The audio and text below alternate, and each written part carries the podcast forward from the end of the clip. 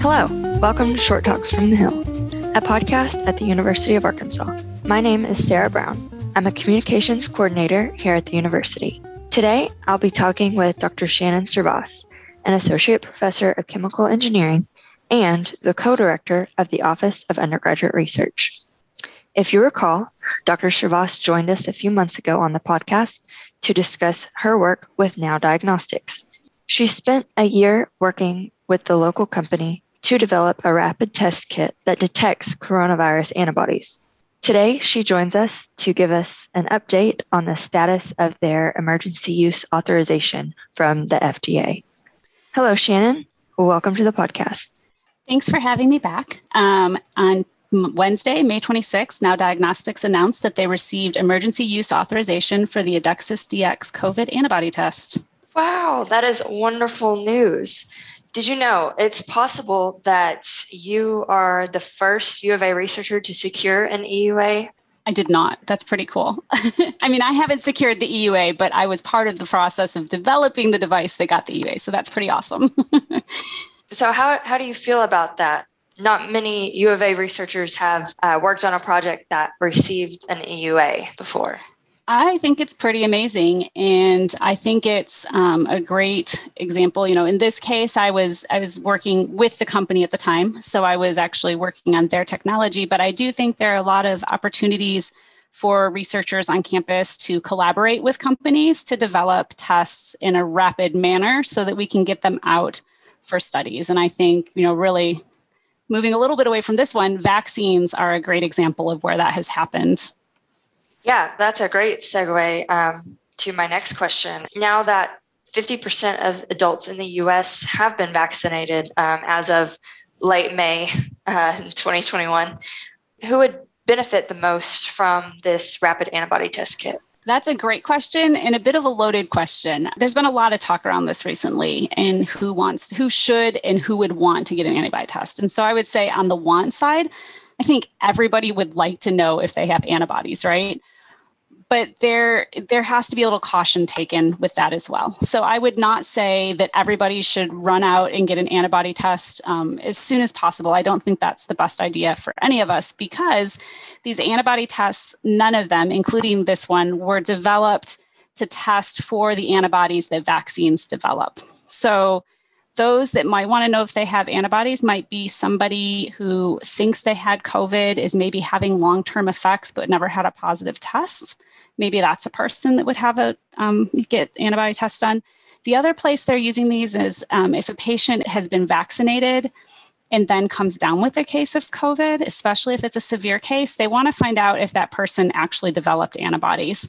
And so in those special cases, somebody that's actually sick, they really need to know, is that person immune or not? And in most cases, if you get severe illness, you didn't develop antibodies to the vaccine, and that's why. Can you tell us the next steps for this kit, such as to whom will it be offered to first? I know you mentioned in our last podcast that Europe and other countries actually distributed it through clinics and other care facilities. So could you tell us a little more about that? That's a great question. So this first authorization is for point of care use, which means it will be only used in CLIA waived settings. So that would include some pharmacies, healthcare clinics, university health centers, hospitals, emergency rooms. So this really gives an extra point of care diagnostic to those facilities that have patients come in that they really need to know whether or not they have antibodies to COVID at the time.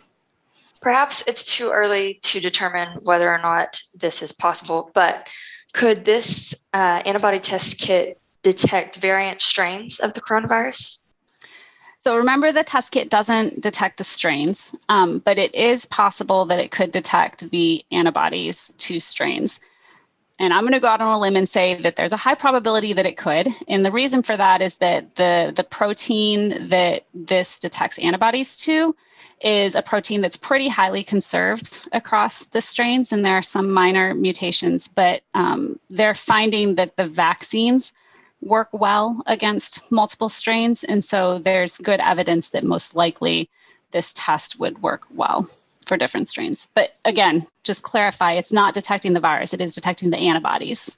From this whole experience, do you expect further collaboration with Now Diagnostics or other labs of the sort? So I actually have some current collaborations with Now Diagnostics. In fact, one of my master's students, Kaylin Hicks, is going to be doing some work with them this summer, and her master's project is likely to be in collaboration with them, which is pretty awesome. We also have some joint work with Dr. Bob Beidel and I in Now Diagnostics and another researcher in New York.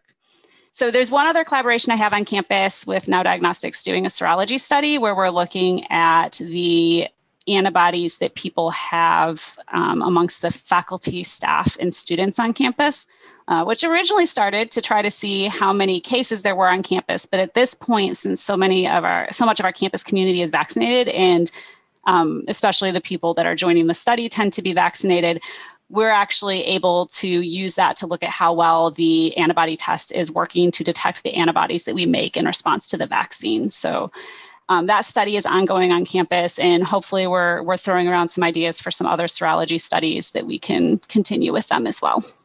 What was it like waiting on the FDA to give you an approval?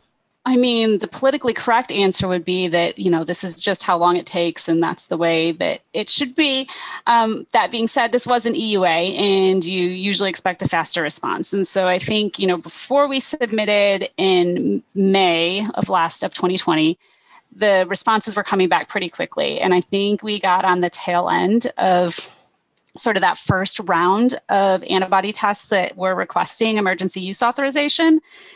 And that was around the same time that the vaccine studies were beginning and there were treatments that were being submitted for EUA as well.